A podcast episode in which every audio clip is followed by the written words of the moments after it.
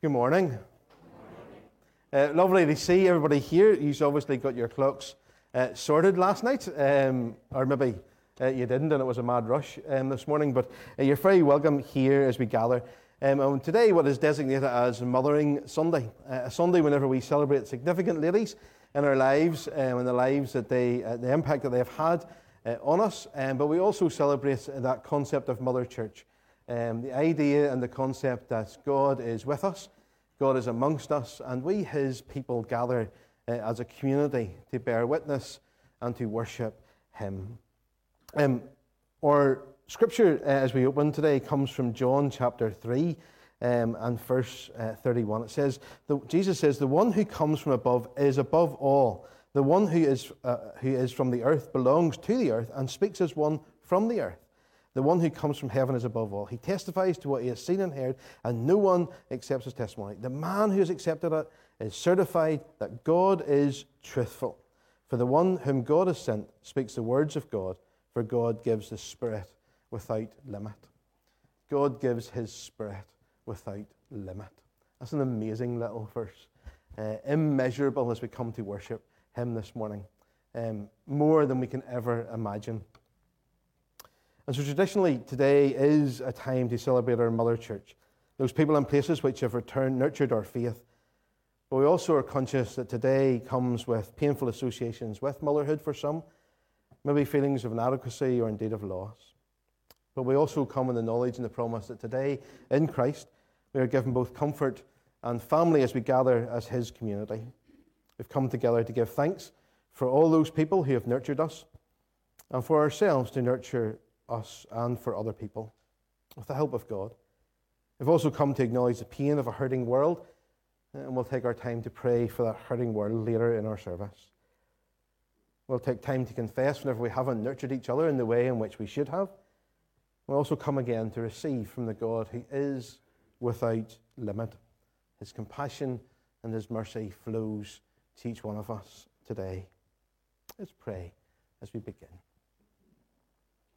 Father God, as we've gathered in this place, united with one purpose to bring you praise and adoration today, we know that you alone are worthy of our praise.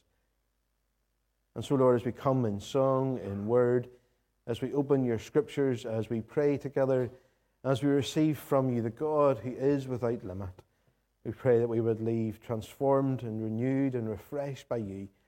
We carry your hope and your light from this place into the world around us. In your name we pray. Amen. And today we're going to uh, do our Bible reading a little bit differently.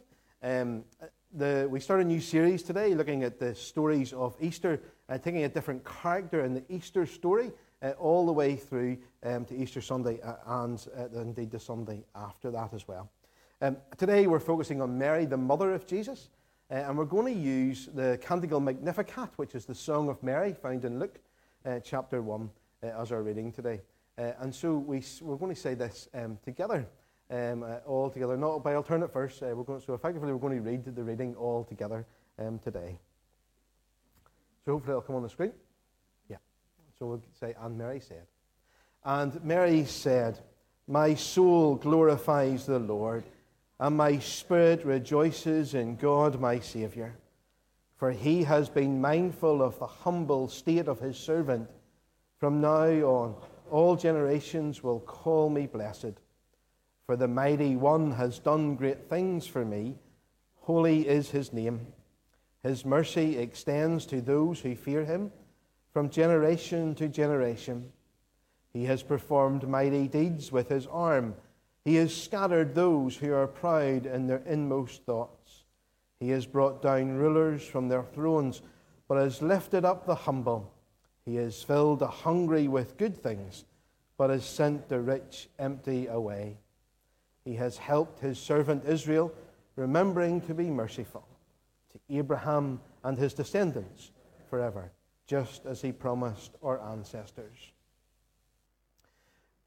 This is uh, the start of a new series. We finished off the Revelation uh, one uh, last week, um, and today we begin to look into the stories of Easter. Um, the stories are always created around people. You never really hear a story that doesn't have a character in it or a person in it. Um, normally, there is, quite often, it's hard to have a story that doesn't have a character in it. Even if you're telling a story about a house that fell down, you'll tell the story the builder may not have built the house very well, and that's why it fell down. You're telling the story about whatever it might be, there's always going to be a central character around the plot. That's what makes a good novel, makes a good movie, it makes a good story. And often, if we retell stories, we don't say, Here, let me tell you this story about a church. We normally say, Let me tell you this story about James, or let me tell you a story about. There's normally a person involved in the story. And Easter is no different. The central character of the Easter story is obviously Jesus his life, his death, and his resurrection. But each of these uh, number of Sundays and all uh, through Holy Week as well, we're going to look at these different characters uh, from the story of Easter. Uh, today we look at Mary, uh, the mother of Jesus, um, on this Mothering Sunday. Um, Mary is a character that sometimes in the more Reformed tradition we shy uh, away from. we tend um, to think that's someone who um, the Catholic Church would hold up and who would exonerate, and therefore, in our Reformed tradition, we kind of we don't really talk about Mary a lot, uh, and maybe that's a, a Northern Irish context uh, as well, uh, where there's that little bit of fear uh, about how we do that. And sometimes we don't do that because we, we don't want to move into that territory of uh, lifting Mary so high as being the mother of God that we miss the point that her purpose was to be the mother of Jesus, to bring the long awaited Messiah into the world so that the plan of God could unfold uh, before us. And so Mary's story is not just prominent in the Easter story, uh, it's really prominent in the Christmas story. Uh, it's a big part of what we do at Christmas. Uh, whenever we uh, set out our nativity sets, whenever we uh, talk about Mary riding on a donkey um, to uh, Bethlehem. And so today we're going to look at three different uh, aspects of Mary uh, very quickly. We're going to look at who she was or who she is, uh, her character. We're going to look at what did she leave behind, her legacy. Uh, we're going to look at how her story impacts our lives, her influence, her impact for us. So let's put it in context. Mary is, uh, has a very, very special role in this unfolding story of God's plan. Theotokos. She is the mother of God. Theotokos, the God bearer, actually is the more literal translation of that Greek word. Mary gave birth to the Savior. Therefore, she, by virtue, is the mother of Jesus. And if Jesus is God and then Mary is the mother of God, sometimes it's at that point that we stray into this adoration, this exoneration of her. But this Mary's song in Luke chapter 1 shows us very clearly that she knew her purpose and her role in this unfolding story. Her role was to magnify Jesus. It was more of him and less of her.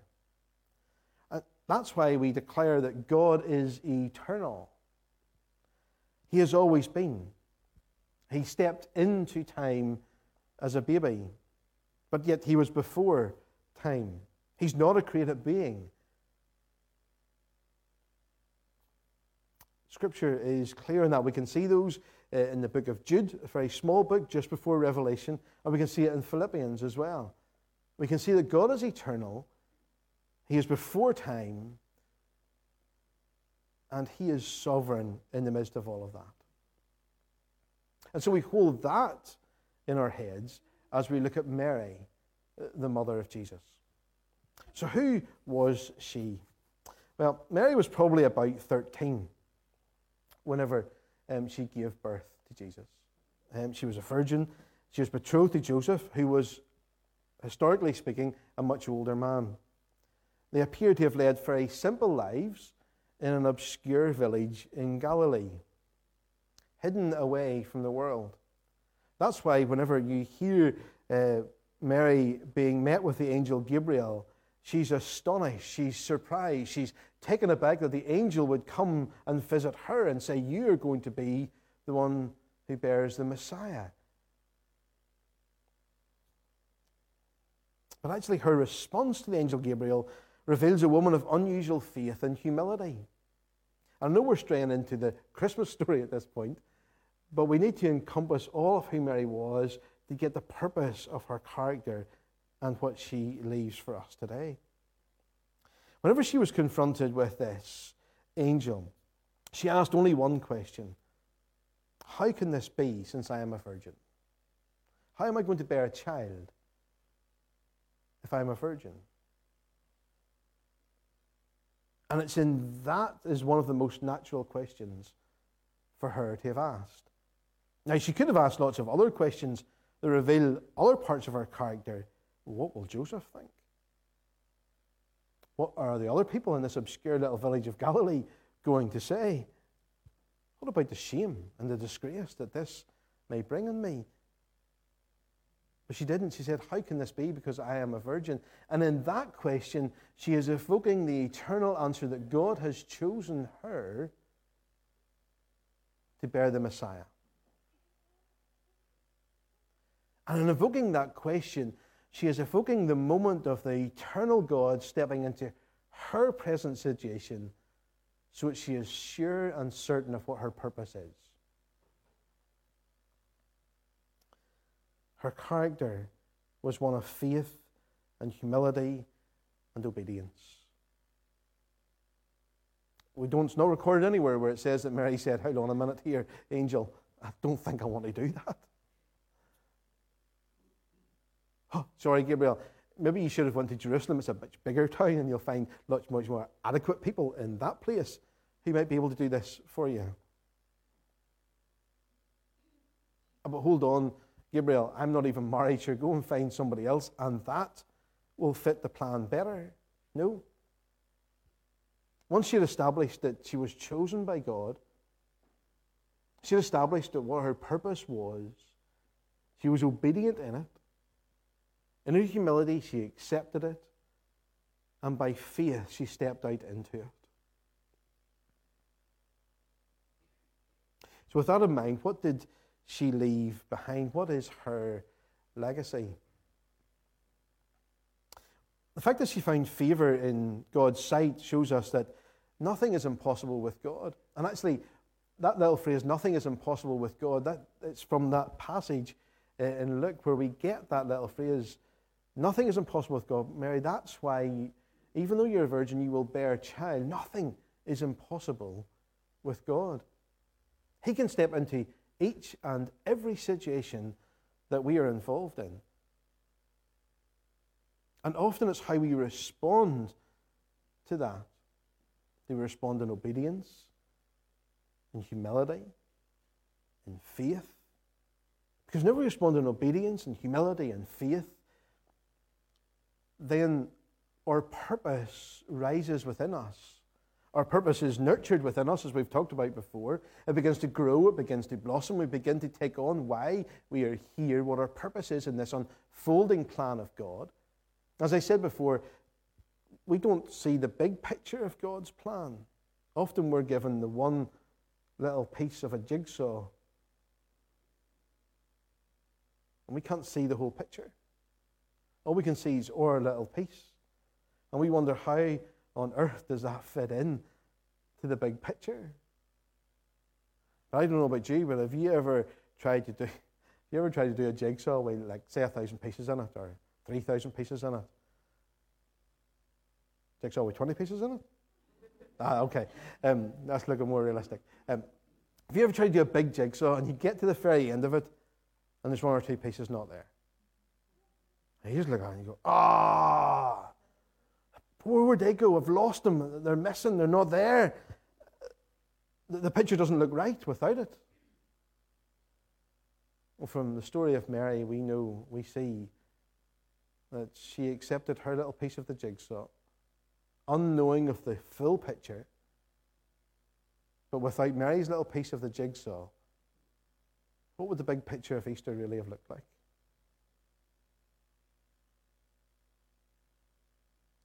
So even though you may feel that God has given you a small piece of a picture to fulfill in a purpose, don't despair because that piece is for you and only you can do it. And only you and your piece completes the big picture. She was loyal. I mean, through the pages of the scriptures, we see that she followed Jesus. There is that moment where he's kind of rebuked in his own town, and Mary and some of his other brothers are a little bit, what's he playing at? But we see through the scriptures that she cared for him, she nurtured him. We see that she released him um, into his purpose for coming. We'll look at that a little bit later. She was at the healing, she was at the cross, she was in the upper room, she's at the tomb. She was given a purpose by God, and her faith and humility and obedience and loyalty became this purpose filled life that we can celebrate and learn from today. She magnified the Lord. Luke chapter 1, verse 46. And Mary said, My soul glorifies the Lord. In other versions, it says, magnifies the Lord. If we magnify something, we make it bigger, don't we? We can do that either with our voices or we can do that with our eyes. But either way, we're making ourselves louder or we're making the picture bigger.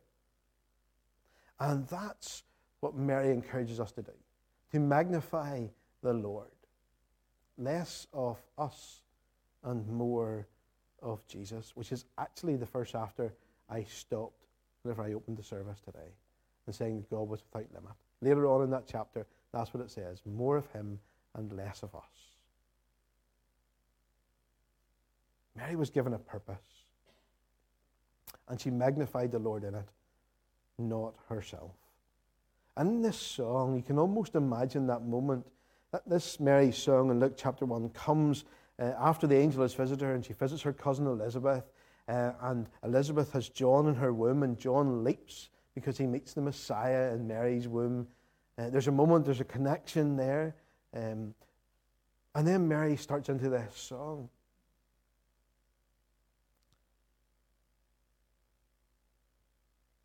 Many people come into your house and then just start singing. Must try that. Never allowed out visiting again into homes. Just walk into the house, sit down, start singing. Uh, no, I won't inflict that um, on you. But we sing, don't we? whenever we're on our own, you might catch yourself singing whenever we're doing the gardening or in the shower or pottering about the house.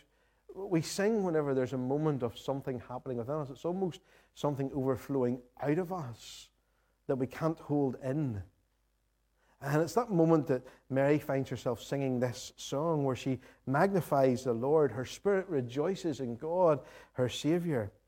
Then she goes on to describe how faithful God has been in the past and how she plays her part in that. I wonder, does your soul bubble out to that point of singing, of overflowing because of what you believe the Lord has for you? Because He has a piece for each one of us. Make no mistake about it. So, who she was, her legacy, her impact, what does she leave behind for us to learn from? Well, she was a young girl of 13. She had to deal with the shame of pregnancy in a culture which scorned it. And at the approximate age of 46, she's watched her son die a humiliating death on a cross. I'm sure there are times whenever she was gripped by fear, startled by confusion, or was engulfed by darkness. But in the, all of those moments, I can almost imagine her recalling that song that she sung in Elizabeth's house. Even in the darkness, even in the confusion, her soul would magnify the Lord that God had a purpose for this. In her humility, her faith, her obedience, her will to God, the call of God in her life, her obedience to the will of God, has left the world a changed place forever. For a Savior King came as a humble human baby so he could take on all of the human frailties, meaning that one day he too would carry the weight of sin upon his shoulders. If Mary had not been faithful, humble, obedient, how would this plan have unfolded? Her faith encouraged the first miracle. That's what I was hinting at a little bit earlier. You read that in John chapter 2. Jesus' first miracle was whenever he turned the water into wine. He, remember, he had shown none of his miraculous powers before this. But yet, whenever at this wedding banquet, whenever the, the wine runs out, Mary says, Go and get the jars and bring them to him. He can do something about it. She didn't, nobody had seen any of this before. I think sometimes in the familiarity of that first miracle, we miss that. We miss the fact that nobody had seen Jesus do a miracle before, but the faith filled Mary steps forward and says, The Messiah is here. Everybody, meet Jesus. This is his time.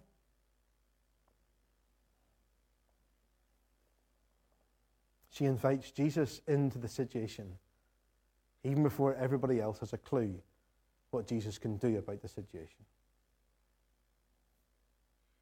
And actually, as a church, as a community of faith, that's what we're called to do.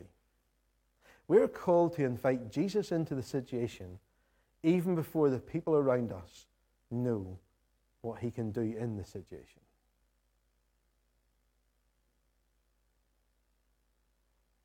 Her humility took on the shame of a virgin birth. Her obedience saw the unfolding plan of a long awaited Saviour.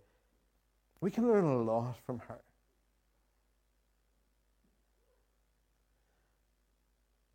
Do you know,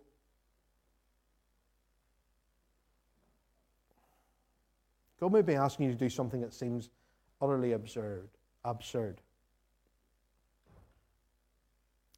He may be showing you his plan for your life, for your jigsaw piece. If he's spoken, then step out in faith. Mary valued her commitment to God over the values, over other people's opinions. She valued her commitment to God over other people's opinions. But I don't know about you, but speaking personally, sometimes I've allowed other people's opinions to hold me back from the commitment that I believe God has called me to. And it's with shame that I say that. And each day I try in my humanity to step over that hurdle so that God may be magnified in my life and in those around us. Mary trusted the Savior. She wept at his death. She rejoiced at his resurrection. Can you do that? Can you weep at his death and rejoice at his resurrection? Because it's in that moment that we know that Jesus has set us free. That's the story of Easter. Let's pray. Father God, we thank you that you are present with us, holy and perfect and eternal, in this moment as we learn from your scriptures. Help us to magnify you, to step out in our commitment for you. In the knowledge that you have a purpose for each one of us. Help us to see it, to know it, to believe it, and by your grace, to fulfill it. In Jesus' name, Amen. Amen. Um, so we pray as we close. Great God, you're one God, Father, Son, and Holy Spirit. Bring together what is scattered and you mend what is broken.